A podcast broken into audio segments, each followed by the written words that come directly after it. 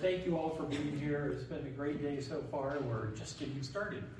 So, are we ready to go there, Ken? Yes. Okay. Ready. All right. All green. System green. All green. We are ready for liftoff. Godspeed. Right, turn this back on. There we go. Okay. Well, again, thank you for being with us today. I have two presentations that I do on the X-15. One covers the entire program, but this one I developed specifically to honor one of the pilots of the program, Michael Adams. He was the first actual American astronaut lost during a space flight. And we're almost 60 years on and hardly anybody even knows who he is. So I definitely wanted to put together his story. This was originally created to honor the 50th anniversary of his loss back in 2017. I thought I was going to give this presentation one time on that special occasion, and I've actually been doing it many times ever since. So thank you for being here. Again, thank you for Ken to have me here today.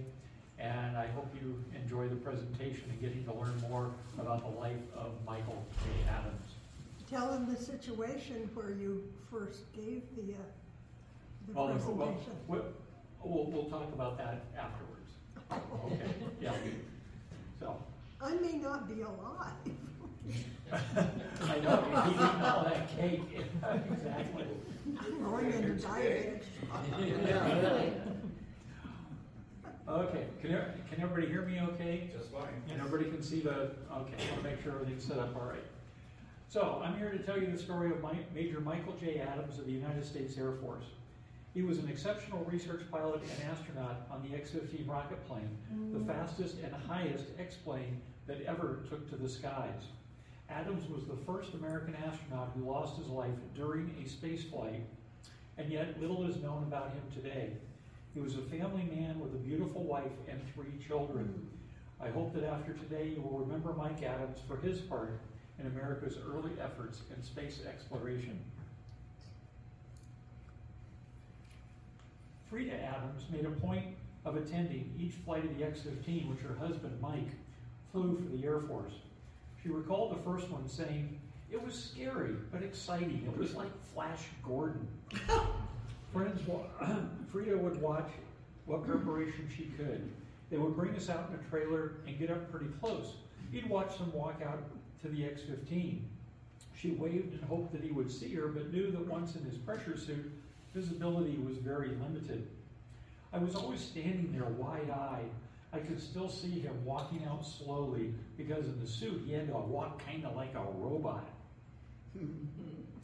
Once her husband entered the X-15, preparations continued. Eventually, the B-52 spooled up its engines and taxied away, then sped down the runway and off into the desert sky, while the lumbering bomber headed to the point on the map where her husband was dropped away to start the X-15 research flight. Frida was taken back to the NASA control room, where she watched the bulk of the mission unfold. Once the flight was over and the ground crew had helped Mike from the X-15 cockpit, she hitched a ride back out to the lake bed to greet him. "It seems to me I was out on the lake bed most of the time, nothing but big space and all that activity going on." Mike Adams became the 12th and final X-15 pilot to enter the program. He made 7 research flights, matching NASA pilot Neil Armstrong. Adams served the shortest amount of time at just over 13 months from first flight to last. He was born Michael James Adams in California's capital city of Sacramento on 5 May 1930. Staying in his hometown from grade school at Donner Elementary through 2 years at Sacramento City College before leaving to join the military. His younger brother George told me, "When we were growing up, we did all the simple things in the neighborhood. In the summertime, we played kick the can and mumble peg and went to the movies on Saturday. It was a modest upbringing, but we enjoyed it." Mike's first job came while attending Stanford Junior High School, delivering newspapers on his bicycle for the Sacramento Bee.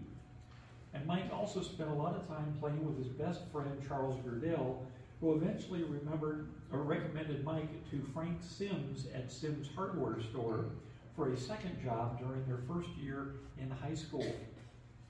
Working at Sims gave Mike a lifelong taste for the outdoors, especially target shooting and hunting. Another area where Mike excelled was in school theater, where he earned a special mention in the Sacramento High yearbook. He won a leading part in the drama club senior play with the role of Judge Henry Wilkins in the romantic comedy Dear Ruth. Outside of dating and hunting, he also enjoyed many other hobbies, such as fixing up old cars.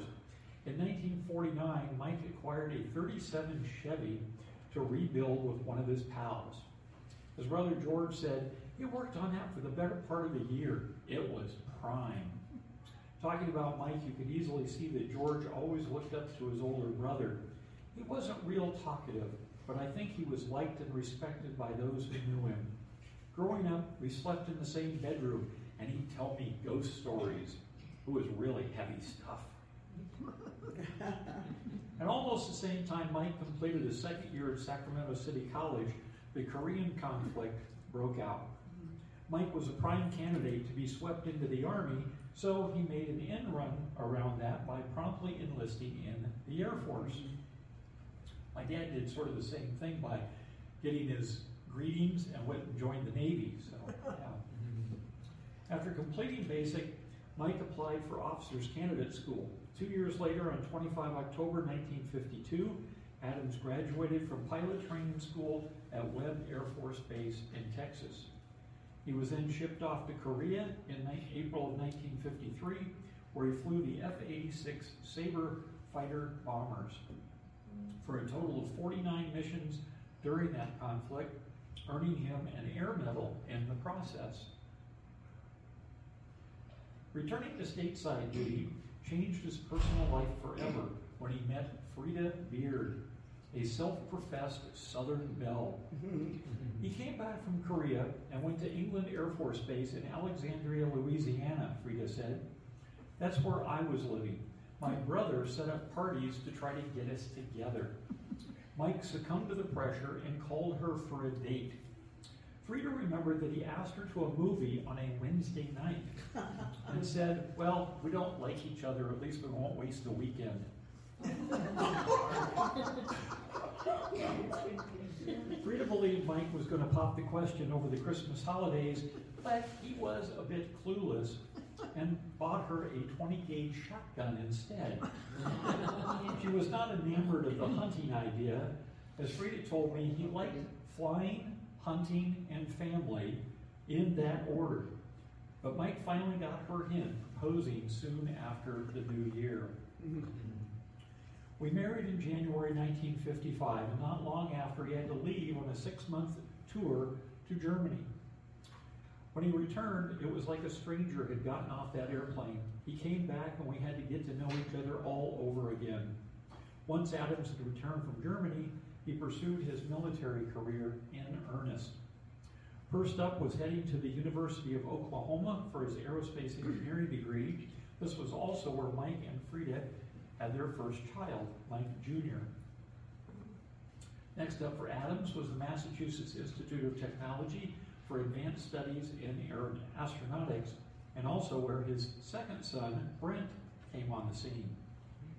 He returned to Air Force duties at this point, being assigned to Chanute Air Force Base, Illinois, as an instructor, and their third child, Elise, came and joined the family there. George also spoke of a special pet which Mike took home to the family on one of his trips. When he was out here on a Christmas vacation, he'd flown into McClellan in Sacramento, and the family acquired their first dog. Mike had bought a Brittany Spaniel. He put it in a cardboard box and tucked it in behind his pilot seat. Can you imagine this poor puppy behind that? Oh, yeah. And flew home. Mike's son, Brent, explained further, saying, I remember my dad trying all the time to make him into a bird dog. He didn't like that idea. My mom named him Tripod because us three kids kept fighting over whose dog he really was. Poor baby. Mike was selected to attend the Experimental Test Pilot School, where he was singled out for his flying excellence and as the best scholar of Class 62C, earning him the prestigious Hunt's Trophy. He then moved on to the Aerospace Research Pilot School, also known as ARPS. As a member of Class 4, Adams graduated with honors in December of 1963. With two astronaut groups already chosen by this time, Mike and his ARPS classmate Dave Scott applied for the third group. For a while it appeared they might both make the cut. They had flown out to Brooks Air Force Base near San Antonio, Texas, in order to undergo their medical evaluations, which were really horrendous in those days. Then Mike and Dave jetted to Houston for interviews at the new Manned Spacecraft Center. The process was going smoothly. When they returned to Edwards Air Force Base in an F-104 Starfighter, their jet engine lost most of its thrust as they were coming in for landing. Adams told Scott that if they hit, he would eject. Scott pulled the nose up to flare for the landing, but the back end of the F-104 struck the ground. Adams did as he said he would, safely punching away from the accident. Scott, however, stayed with the crippled craft, and in a very serendipitous turn of events, both pilots made exactly the right decision. At impact, the jet engine was rammed forward through the fuselage, smashing through where Adams' seat had just been. Mike would have been crushed if he'd stayed with the aircraft. Scott saved his own life by choosing not to eject. The investigation showed that if he tried to eject, the seat would have malfunctioned and he would have died. Ejection is a very severe process, and Mike ended up with some temporary back problems, which took him out of the running for that astronaut class. Dave Scott, however, did get picked and went on to fly into orbit on Gemini 8 with fellow crew member Neil Armstrong, also from the X-15, and then to walk on the moon as commander of Apollo 15. How did Mike react to the news of losing that astronaut slot? Frida recalled he was very stoic, no comment. Even with no words spoken, she could tell how deeply the loss of the NASA astronaut slot had affected him.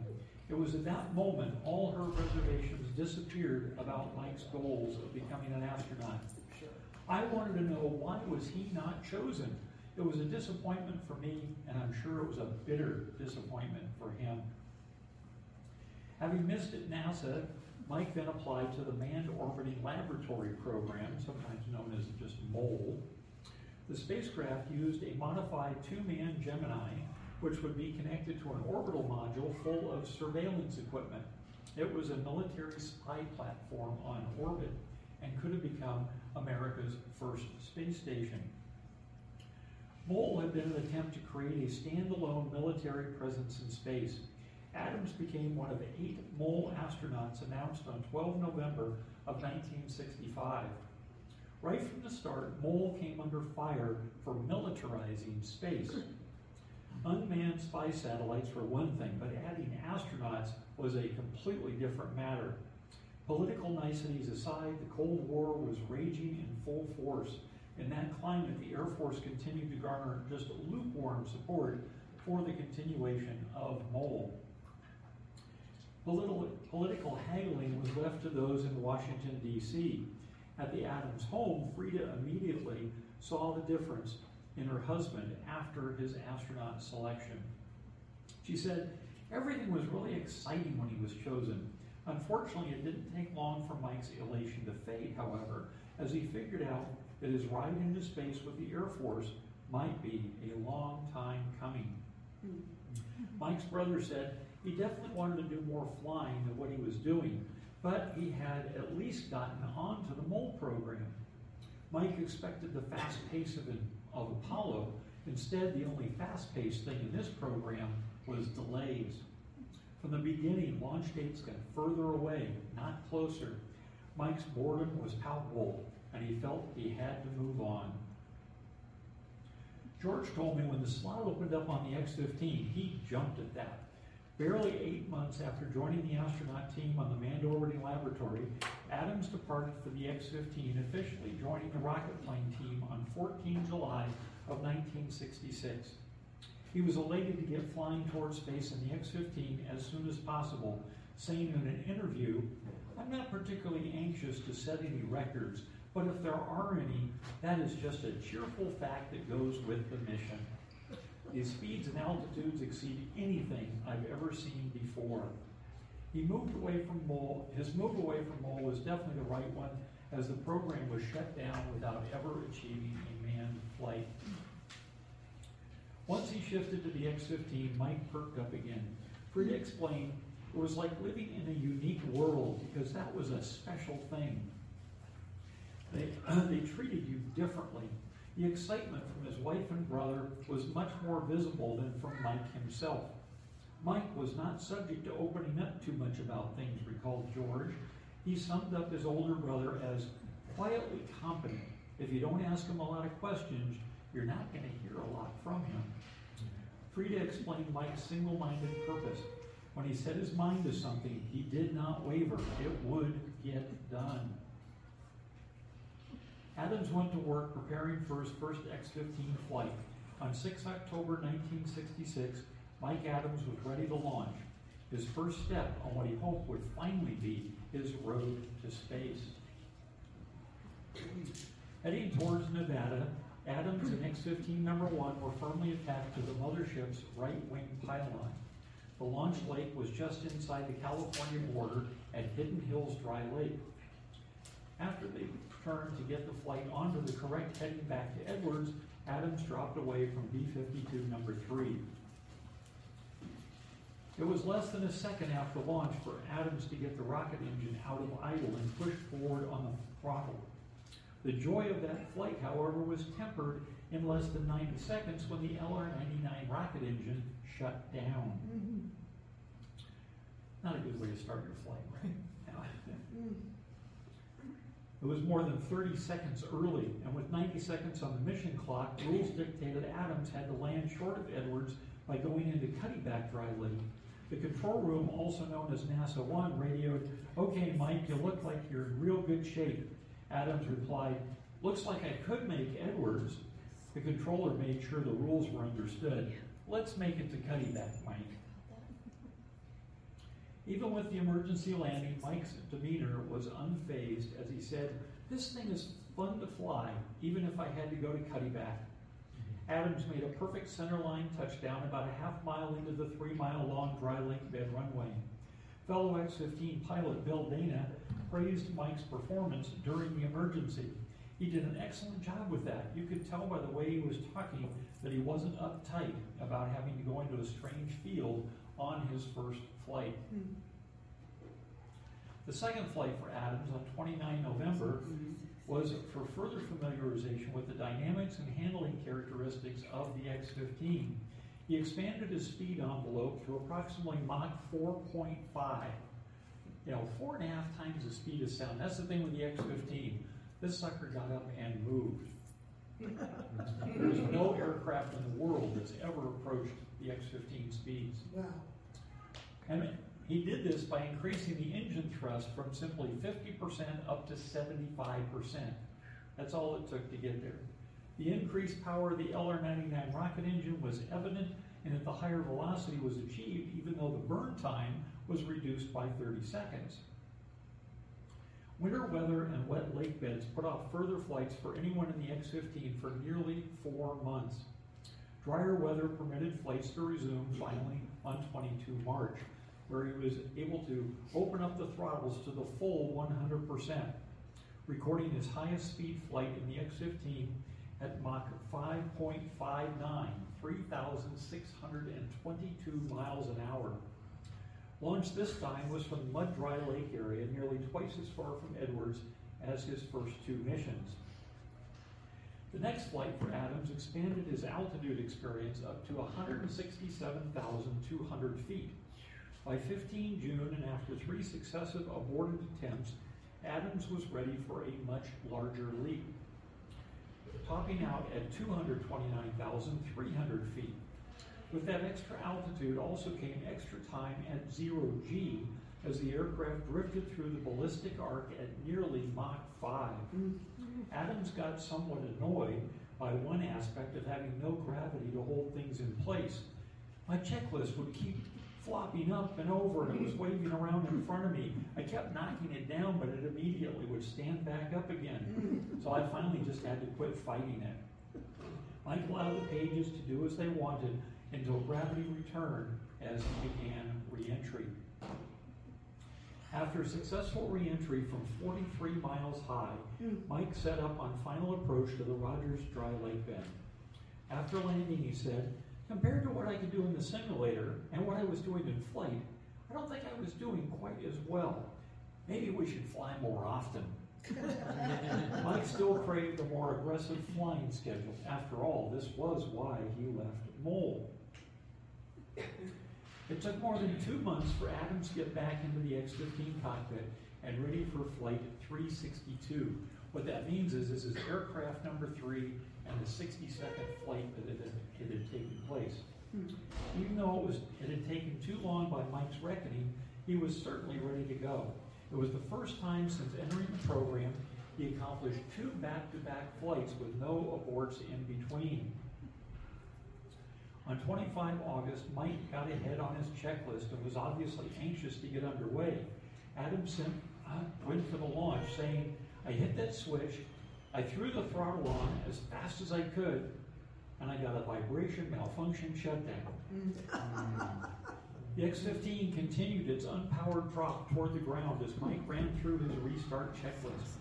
16 very long seconds later and more than 4,000 feet lower in altitude, the familiar hard acceleration of the rocket finally kicked in. Adams compensated for most of the altitude loss at launch, leveling out just 600 feet below the planned 85,000-foot target. Coming down quickly, he prepared to land, later telling the debriefers, "I don't know where I touched down. It just goes and goes and goes. That thing really floats. You can hold it off a long time. It's a good airplane." As the dust on the lake bed began to settle and the friction of the skids brought the aircraft to a full stop, the clock read 1:35 p.m. on the afternoon of 25 August, 1967.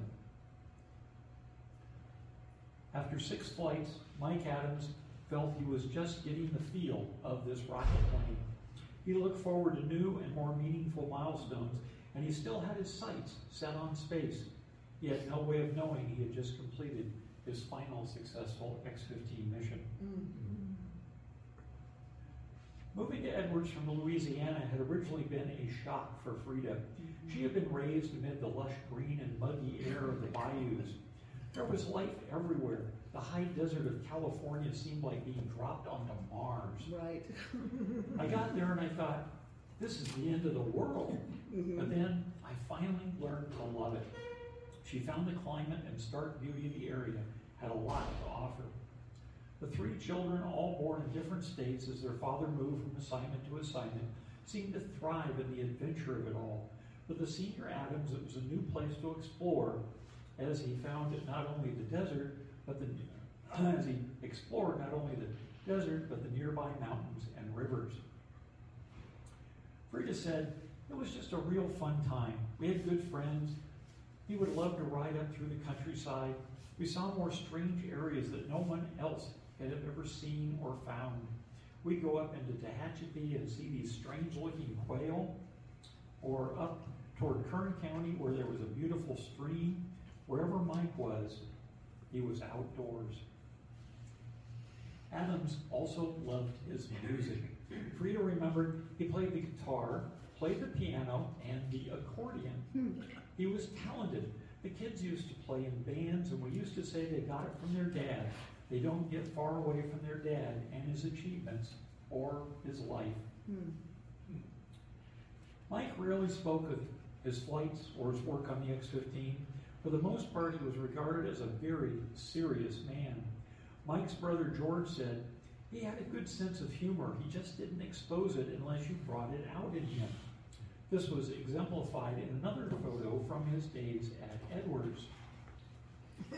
At a time when the lake beds for stalled X-15 flights, because they were too wet from the rains, Mike expressed his displeasure at not flying by having his image taken standing on the rain-soaked dirt umbrella over his head.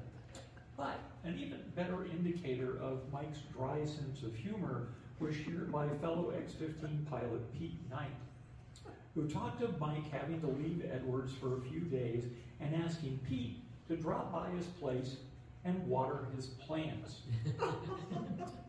Pete says, "So I went over to the house, I got the water bucket out, and I walked around. Every plant was plastic."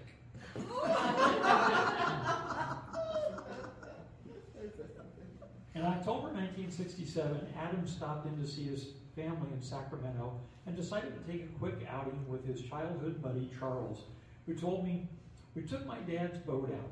We were sitting out there waiting for the fish to bite, and Mike said, 'You know, I'm flying faster than those bullets coming out of a gun.'" It was just fascinating to hear him say that. That was the last time I saw Mike. Oh.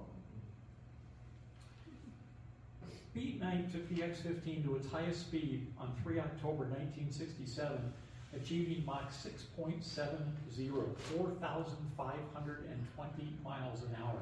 No other aircraft has come even half that fast. This is a speed record that still stands today and considered by many to be the zenith of the X-15 program. 4 years earlier, NASA pilot Joe Walker had taken the X-15 to a height of 354,200 feet. That's 67.1 miles, about 10 times the height of a commercial airline. And that record was not beaten until 2004 by Spaceship One. Since the first flight by North American aviation pilot Scott Crossfield on 8 June 1959, the X-15 had been flown by a total of 12 NASA, Air Force, and Navy pilots on 190 research missions. It was a successful and mature program, one that everyone thought was well understood, and dare it be said, routine. Aircraft number 3 went into final preparations, culminating with closeout of all systems on 13 November. The weather was not favorable, causing a one-day delay before being mated to B-52 number 8. X-15, tail number 66672, was finally ready for launch on flight 3-65 on the morning of Wednesday, 15 November. Colonel Joseph P. Cotton spooled up the B-52's 8 jet engines and began his taxi onto the Edwards runway. In the right seat was Squadron Leader John Miller on temporary assignment from the Royal Air Force in England. This was Cotton's 12th time piloting the mothership for the X-15 and Miller's second as co-pilot. Jack Russell was in his position as launch panel operator, seated near a bubble window about the midpoint on the right side of the B-52's fuselage. Mike Adams was sealed into the X-15 cockpit, mounted under the right wing. At 9:13 a.m., the B-52 and its X-15 cargo lifted into the air and headed outbound. Adams was just along for the ride at this point, coming over the radio saying, "I'm just a tourist." The B-52 and two chase planes, piloted by Lieutenant Colonel Fred Cudhill and Hugh Jackson from NASA, proceeded northwest toward the Delamar Dry Lake launch zone. Cotton noted they reached their cruising altitude at 45,500 feet, faster due to an outside air temperature of minus 42 degrees Fahrenheit that day. Wow. Like today. A little cooler than today. As lunchtime approached, Jackson moved Chase 2 into launch position about 100 feet to the left and behind the X-15, while Cuthill and Chase 1 moved directly off the B-52's right wing to obtain photo coverage and the drop and climb out. The launch master switch inside the B-52 was activated, allowing Adams to now control his own drop. Pete Knight called from NASA 1. "Looks good here, Mike." Adams responded, "Roger, 2, 1, launch." At 10:30 and 7 seconds, he commanded his launch release. Falling away from the pylon, he immediately moved the LR-99 throttle to 100% thrust. NASA-1 confirmed, Roger, we've got a good light here, Mike. The X-15 quickly outpaced Cuthill and Jackson in the chase planes. Adams angled upward through the stratosphere, heading to the top of his ballistic arc in the mesosphere. This configuration of X-15 number 3 had two 6-foot-long pods mounted to the tip of each wing. On the left were two experiments which opened at high altitude. One was a micrometeorite collection box, while the other was a solar spectrum measurement device. The right tip pod held an extendable probe known as the bow shock standoff measurement experiment. This probe had not been verified in an altitude chamber prior to flight, and in vacuum, it started to arc, causing noise in the wiring of the X-15. This affected operation of several critical systems, including the aircraft's computer, which started to continually dump and reset a total of 61 times before the end of the mission. Adams tried to fix the problem, but it kept resetting, causing a major distraction as the flight progressed. Telemetry received on the ground showed Adams was on the flight profile, although they could tell his trajectory was slightly higher than planned. On the ground, they had no idea that the distraction of the computer was causing a second problem. An instrument was set to measure different things based on a switch position. Mike had switched it from reading yaw to roll, then apparently forgot due to this computer glitch which distracted him. So he kept reading it as yaw, even though it was actually roll. At peak altitude, he hit 266,000 feet, and seconds later, he had inadvertently started to yaw the X-15 out of heading, quickly reaching 18 degrees to the right of his flight path. Nothing in the control room showed this deviation, so no one knew to tell Mike of the problem. Adams continued to try and center that needle, magnifying the out-of-attitude yaw movement to the side. As he started to head back down towards the atmosphere, the yaw rate sped up. In 18 seconds, he was at 28 degrees. After 36 seconds, he passed 90 degrees.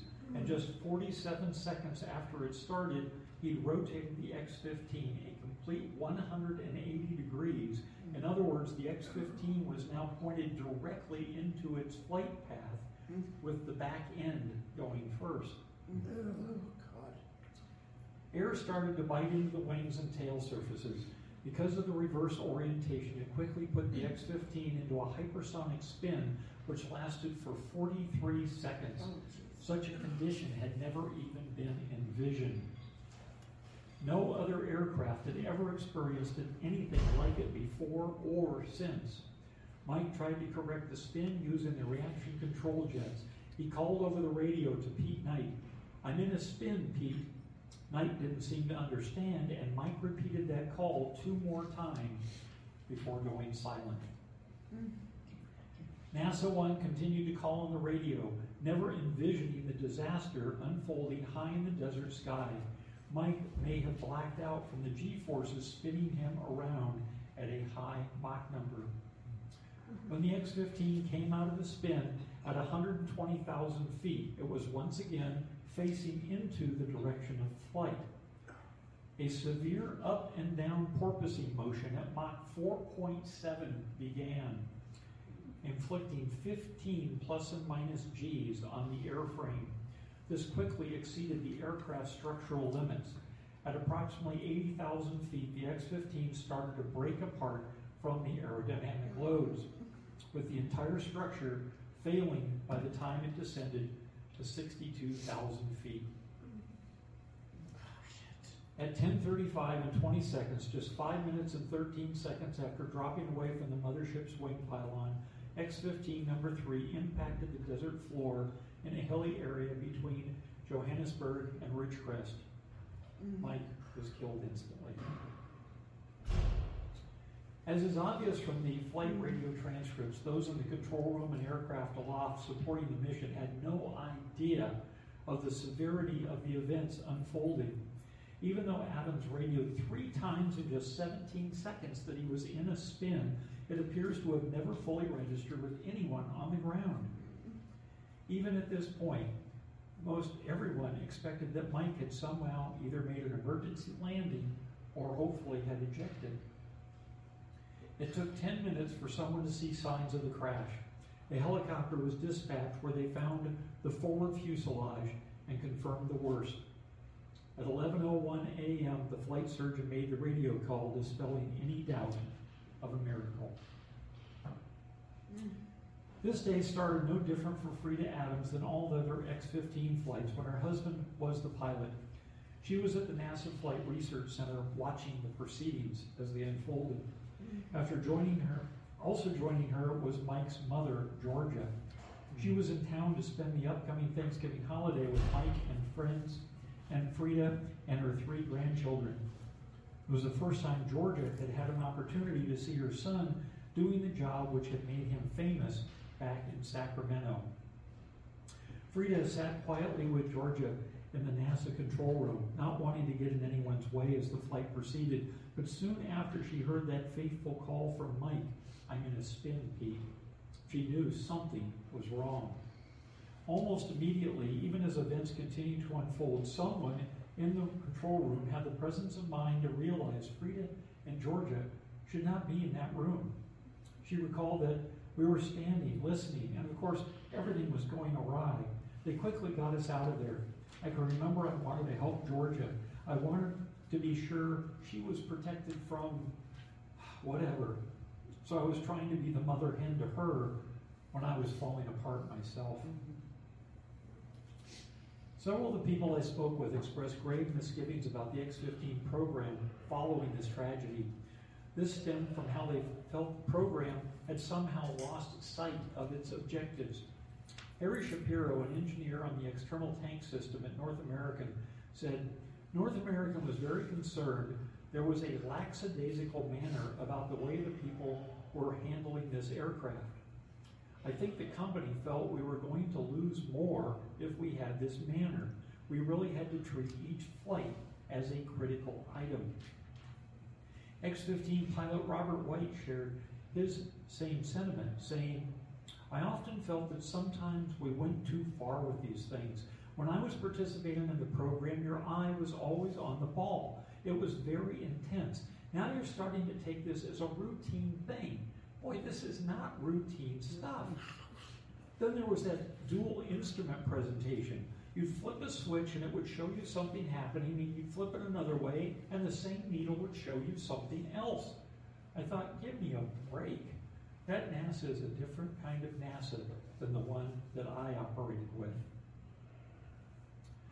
In the context of the opinions of both Shapiro and White, it can be argued that the historical roots to the later Challenger and Columbia space shuttle disasters can be seen as early as 1967 with the Adams accident. In the investigations for all three, people can go back and say they saw the problems beforehand, yet no one was able to or willing to step forward to get the attention of those who could have broken the chain of events before they spiraled out of control. The traversing probe experiment in the X-15's wingtip pod produced electrical problems because it had never been tested in vacuum and was the ultimate root cause of what happened that fateful day. Yet instead of questioning this lack of testing, someone assumed since it had flown before, then that was good enough. As was stated in both space shuttle loss investigations, the deviation from normal was now being accepted as the new normal. Any variance from expected parameters should never be considered routine, and certainly not as normal. Good people died in all three cases because of complacency and not wanting to be the one to stand up and say that anything was wrong.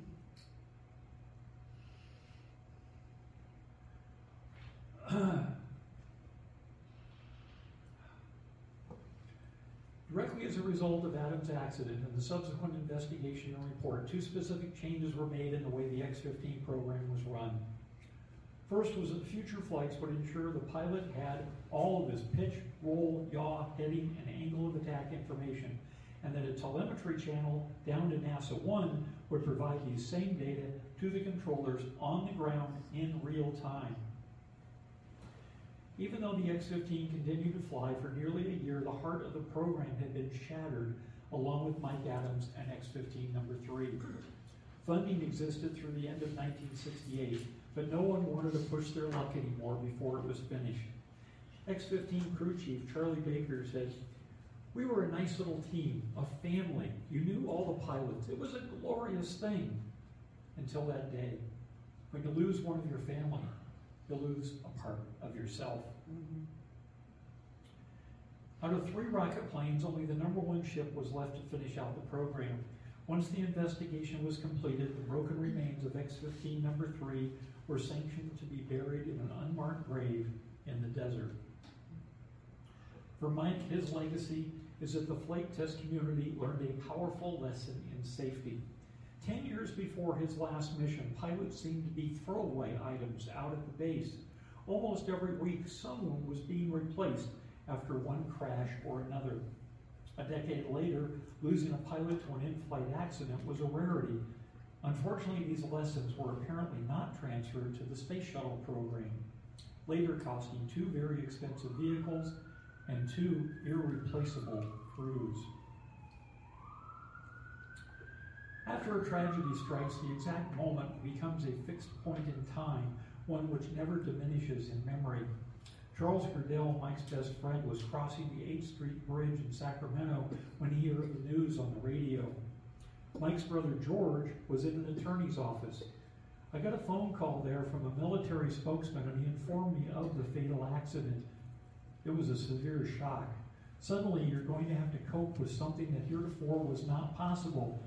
It's like everything else, you just don't think it's going to happen to him or to you." A memorial service was held at the Edwards Base Chapel on Saturday, 18 November at 3 p.m. Chaplain Roy gave the eulogy, intoning, "The flight testing profession has lost a dedicated pilot, and the United States Air Force has sustained a great loss. He gave his life doing the thing he most wanted to do."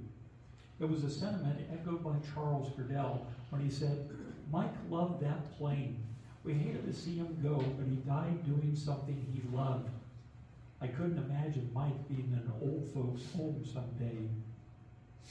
The memorial concluded with the people filing outside for a last tribute as a group of Edwards Flight Test Center pilots flew a formation of jet fighters over the chapel, one of the planes pulling up sharply as they passed overhead, in tribute to the missing man. Within just a few weeks, Frida and her children had to vacate their home at Edwards. She chose to move the family back to Louisiana rather than to Sacramento. Her roots were in the South. "You gotta go right back to your own people," she told me firmly. Mike also went with her to be interred close by. Frida thought it was the right thing to do. The family in Sacramento did not argue. She always remained close to Mike's family and often crossed the country to visit. Frida settled in Monroe, Louisiana, returned to college to finish her master's degree, where she also met her future second husband, George, a college professor who specialized in theater arts. "I loved working in my flower garden. You didn't get to do that at Edwards." Mike's X-15 flight had been scheduled for an altitude of 250,000 feet,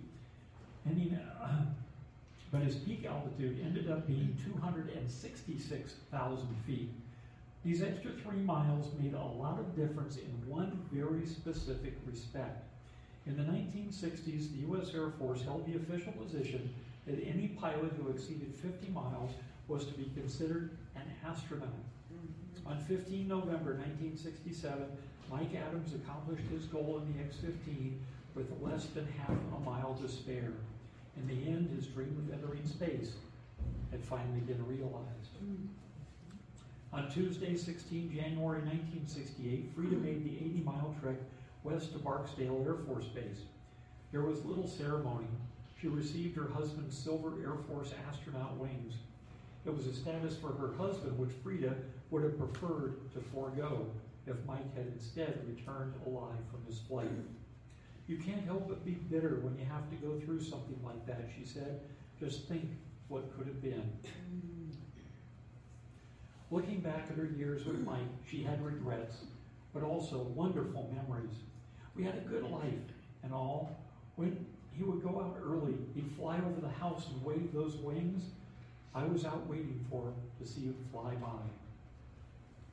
A memorial created by Eagle Scout John Modelsky now marks the spot in the desert where Mike Adams lost his life.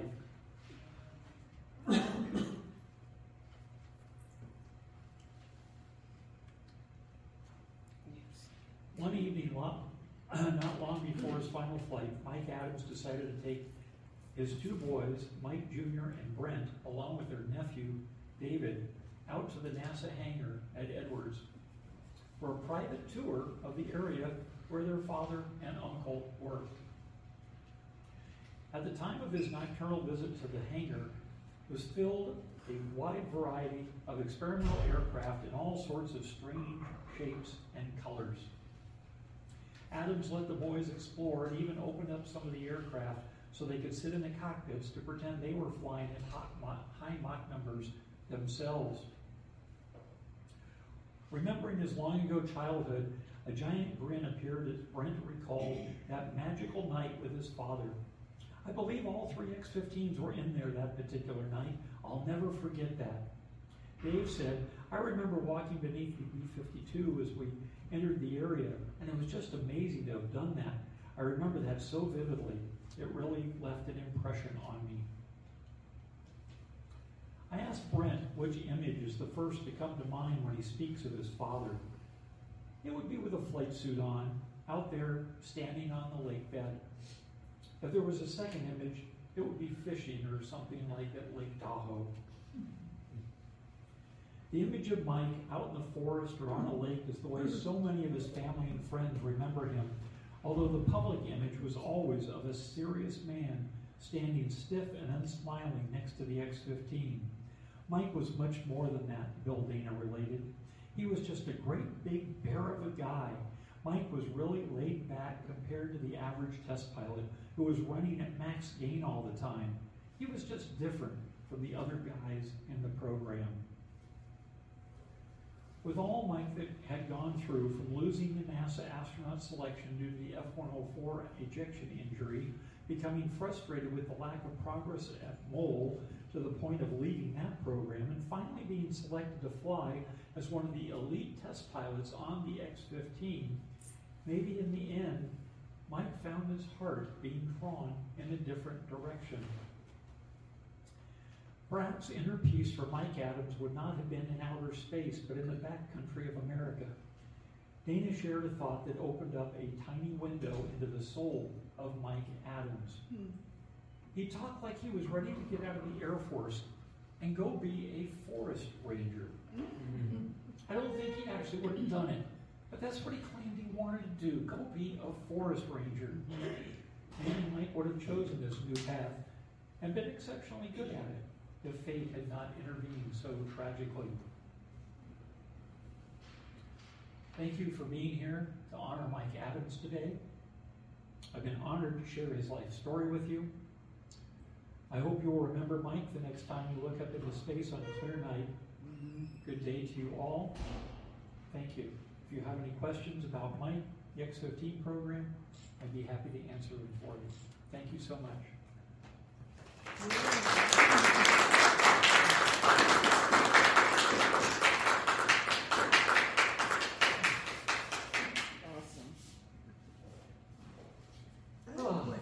Any questions? Yes. So Frida and his mother were there when he was crashing? Yes. Yes, they were. Oh, God. What was their reaction? They took him out of the room. Yeah, they took him out of the room, but they must have been totally flipped. Yeah. Oh my God! And you can imagine their reactions in that case, especially Georgia, who'd never been there. Remember, Frida was there for every flight. she always was there whenever Mike was flying. So, you know, she was always right there by his side. And to have Georgia as mom there when all this was unfolding, I just can't imagine what had to be going through their heads at the time. His mother was devastated, completely devastated. She was gone. Oh yeah, yeah. I know that feeling. Yeah, and it's, what's exceptionally sad too is, of course, he had his three children. The daughter Elise was the youngest, and then Brent was the middle, and Mike Jr. was the first child. And Mike never recovered from his father's loss.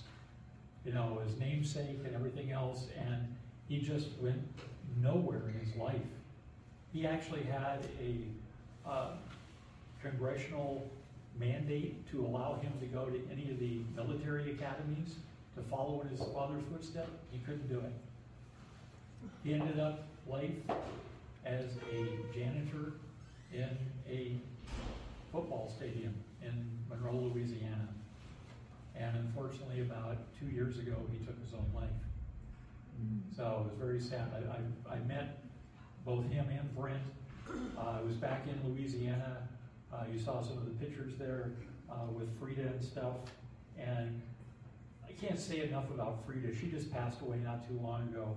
Just an absolutely wonderful lady. Her and her husband welcomed me with open arms when I drove back there. And they would not hear of letting me go to a hotel or anything. It's like, you will stay here, and you know, we are going to put you up, and we're going to be cooking dinner for you and everything else. Absolutely wonderful people. And you also saw there's a picture of Brent and Dave. We've greatly expanded the Mike Adams Memorial out there near Ridgecrest now. And it's just really an amazing sight out there. We have some very large panels and stuff that describe the X-15, the pilots, what happened in the accident, things like that, that go along with that original concrete memorial that you saw in one of the pictures that was put up there. Actually, May will mark the 20th anniversary of when that memorial was first put up out in the desert, and we're hoping to have an event out there that day to celebrate that 20th anniversary. We haven't made any firm plans for it yet, but hopefully that will happen. But it's just been really amazing to see how it's expanded over the years. One of our people that's here today, Bob, there in the back, is one of the people that's really helped on that expansion. The other person that was amazing on that was a guy named Rob Enriquez from BLM, who works out there. That's his territory, and he has done so much out there to do this. So there's like a sign-in book. We've had people from all over the world that have come out there and visited that site. And it's one of the things, if you go to my website, you can download a tour book that I actually created, where you can actually go all around and see the different sites associated with the X-15, including exactly how to get out to the crash site, things like that. So anyway, sorry, long explanation for your question there. Anybody else have any other questions? So they made the memorial 20 years ago out in the desert? Yeah, it was dedicated in May of 2004. But he crashed earlier in 67. Yeah, he crashed in 1967. Right. There's a group of people out there who actually go to these sites. They try to find the different sites where major air accidents have occurred. And so the spot where the X-15 crashed had been located, you know, of course, a long time ago by some of these people. They call themselves X-Hunters. And this John Modelsky was getting ready to do his community service project for his Eagle Scout, and his advisor was a guy named Greg Frazier with the Civil Air Patrol, and he's a huge fan of the X-15, and he came up with this idea for John and said, why don't you create a memorial for Mike Adams out in the desert? And so if you go out, there's other major crash sites in that area, like the B-70 crash, things like that. And people have gone out there and erected little monuments or put flowers or anything. But now we have this really beautiful monument that John created, this truncated cone, which has the plaque. The plaque is actually made of Inconel X, the same material that the X-15 was made out of. And then we've put up these display boards. There's a giant concrete X that's been put out there. So you can see it from orbit. It's really amazing. And it's fairly easy to get to. The road is about a quarter of a mile off the off of a place called Trona Road up there near Johannesburg, but it's real easy to. They keep that well graded and stuff like that. So we were out there in 2017. Goes back to your question earlier. When I first presented this was in 2017 for the 50th anniversary of Mike's loss, and we went out there and we had this huge, huge ceremony to honor Mike that day. We had probably about 120 people or so, maybe more, out there at the site. We had a guy named Domingo who runs a Mexican restaurant in Boron, and he came out there and fed everybody. It was just amazing. Didn't charge anything for anybody. We just had people lined up eating his great food, and we did some presentations out there. We got lots of newspaper coverage, which was wonderful for Mike. And I ended up doing this presentation first up in Ridgecrest, which is about 20 miles north up the 395 from the crash site. And then also came down on right after leaving the crash site that day. I'd done that presentation the night before, so it was November 14th. But on the 15th, on the 50th anniversary, we actually went into Randsburg, which is just like 4 miles away, and it's a little like ghost town. There's only like 60 people that still live in that town, and they have the Randsburg Opera House that was built in the 1880s, and actually gave this presentation that day. And sitting there in the front row was Brent and Dave, two of Mike's family, and talk about being under pressure, having them sitting right there. If they didn't like what I was going to say. And I was very moved that they both enjoyed the program and they thought we did Mike justice. So, yeah.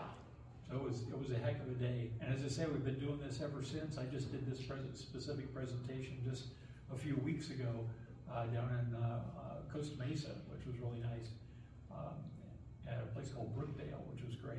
So I'm amazed that people are still asking me to do this specific presentation. And of course, I do my X-15 rocket plane presentation as well. And this is number 139. I've done talks about Mike Adams and the X-15 and stuff 139 times now. I got another one coming up, real big one coming up on the 15th of February, and I'm looking forward to that. So pretty soon you'll get it right. Yeah, I know. I keep working on it.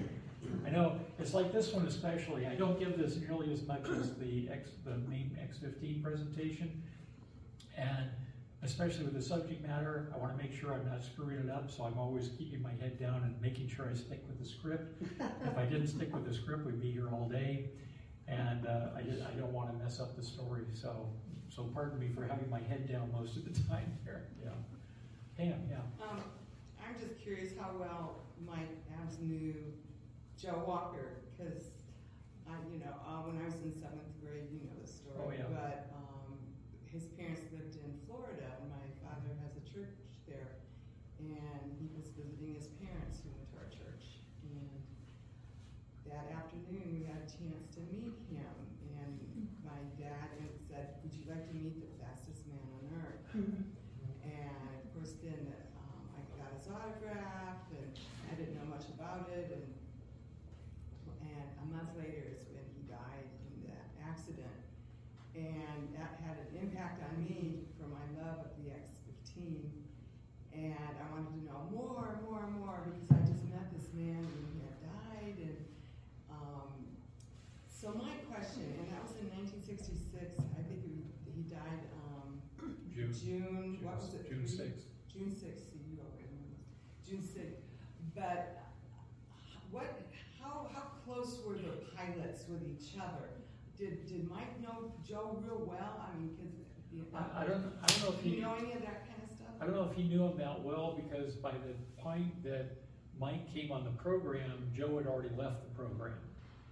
So they were still there, and Joe was in the NASA office. See, Joe was a NASA pilot, and Mike was an Air Force pilot. So they also would have been in separate offices as well. Oh, wow. So they probably knew each other. They probably had come across each other, But yeah, they weren't working in the same office, and they weren't on the same program at the time either. Because Joe left the program. Actually, you saw the earlier presentation, the NASA film that we showed this morning, and they had interviews on there with Joe Walker, and that was pretty much the end of Joe Walker's tenure on the X-15, was right about the time that was filmed. Joe Walker was the #1 NASA pilot. And it's interesting because, you know, one of the pilots on the program is Neil Armstrong. And so everybody knows Neil Armstrong. But I know at that time, when I was first getting excited about the X-15, you know, I was like 5 years old the first time I saw an X-15 in person, with my dad taking me up there and, you know, walking around the hangars and stuff. And for me, Joe Walker was the guy. Joe Walker was like, he was a #1, and that was the guy. I had to get his autograph and do all this stuff. He was the one. It's like, Neil, who's Neil? But I actually did meet Neil when he was still on the program, and didn't see him again until I went in to interview him many years later in Ohio. But yeah, Joe was definitely the guy. He was at, and Bob White, because they were the NASA and Air Force pilots, so they were doing all this stuff. Joe did the highest altitude flights, and Bob did the highest speed flights at that time.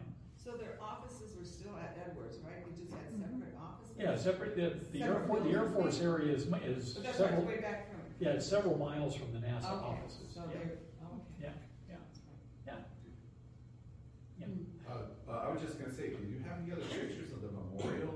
Because that one from the side, it just looks, you know, I see where you're trying to illustrate the cone thing, but but the face of it would be nice to see in your presentation in the future. Well, I think I had the slide right after that had the actual plaque. Oh, okay, I missed that. Sorry, yeah, it was not my fault. Oh, not a problem. And if you go to my website, that's one of the things too, is, you know, my book. My book took me 30 years to write from start to publication. So that is literally my life's work. And amazingly, it's been out for almost 11 years now. I still find that very hard to believe. We had a really great celebration last April on the 10th anniversary, which was a lot of fun. But going around and talking to all these people, I was able to speak to 9 out of the 12 pilots. 3 of them passed away before I was starting my first research, but I did talk to family members from all of the X-15 pilots. I spoke to, as I say, 2 out of the 3. I never have gotten to meet Elise from Mike Adams. But, you know, I talked to Walker's kids and McKay's kids, all these other kids and stuff, because they weren't around, so I was able to get their stories. Also able to talk to other people in the program, like Paul Bickle. Again, if you saw the earlier video, Paul Bickle was on there talking, and he was the head of the program, and also for like 50 years he held the world's altitude record in a glider, which was amazing. And he was also one of Neil Armstrong's best friends, and so I have all the best stories from Neil from Paul. His boss was telling me all the good stuff, and that's what you find if you go to my book. My book is set up, it's basically biographies of each one of the 12 pilots. So that's the heart of the book, is, you know, talking about Scott Crossfield, Joe Walker, Bob White, all these guys, and with the emphasis on the X-15 program, but just talking about their lives, talking with the flight planners, the managers, the technicians, the mechanics, the rocket shop guys, all that, to give them a voice, which, you know, nobody's ever done that, and I just feel so honored to be able to give them all a voice. And unfortunately, so many of them are gone now, so it makes it even more precious. So. Only one is alive. Yeah, there's only one of the pilots is alive. Out of the 12 pilots, 11 of them are now gone. And as I say, Joe Walker died in the B-70 F-104 crash, and Mike Adams in the X-15 crash, and then Jack McKay, you also saw in the earlier film, the rollover accident. That was Jack McKay who was in that, and he had terrible repercussions from that crash. He actually recovered after like 4 months in the hospital, but then went back to the X-15 program and flew like 34 more flights in the program, but he ended up dying of his injuries 13 years after the accident occurred. So those were the 3 guys I didn't get to talk to. But the only one who's left now is Joe Engel. was just such a wonderful guy. He is the epitome of a gentleman. I've given several talks with him and stuff. Unfortunately, his health is very declining right now. I think he's confined to a wheelchair at this point. He's living back in Texas. And, how old is he? He's 92. Wow. Yeah. So, yeah, we gave talks at the Air Force Academy together and at Space Fest in Tucson and places like that. Just an absolute fantastic guy. And he's also the one who wrote the foreword for my book, so I'm very proud of that as well. So. Wow. Yeah. Thank you. That was super interesting. Well, thank you. Really cool. Thank you all for being here today. It was great to see an almost full house and stuff. I hope everybody got some cake. Oh, yeah. And I'll just throw out the invite as well. Now, we do have one more film that we're going to show after this, which is called The Rocket Pilots. I want to give a plug for The Rocket Pilots, primarily for the fact that this is, since I was 5 years old, I wanted to write a book. I had no idea what I was going to write, but one of the instigators that took me in this direction of saying that X-15 is what I wanted to write about was this film that you're going to see. It was done by NBC News in September of 1981, and that was one of the things that I sat down and said, oh yeah, I think there's a story there to be told. So I hope you'll stick around and watch that as well. And if anybody is interested, after we finish here and all the stuff gets packed up and we leave for the day, we're going down to Northwoods Restaurant, which is about 4 miles south on the freeway here at the Valley View exit, and we're going to be celebrating Cherie's birthday there for dinner. So anybody here is more than welcome to come and join us at Northwoods afterwards today too. So thank you again for having me here today. And we thank you for Michelle, who has, on behalf of the AIAA Los Angeles Las Vegas section, we thank Michelle for... that's a cool frame. Yeah. Yeah. That's very nice. Thank you. Thank you so much. What is that? We'll come over here. There you go.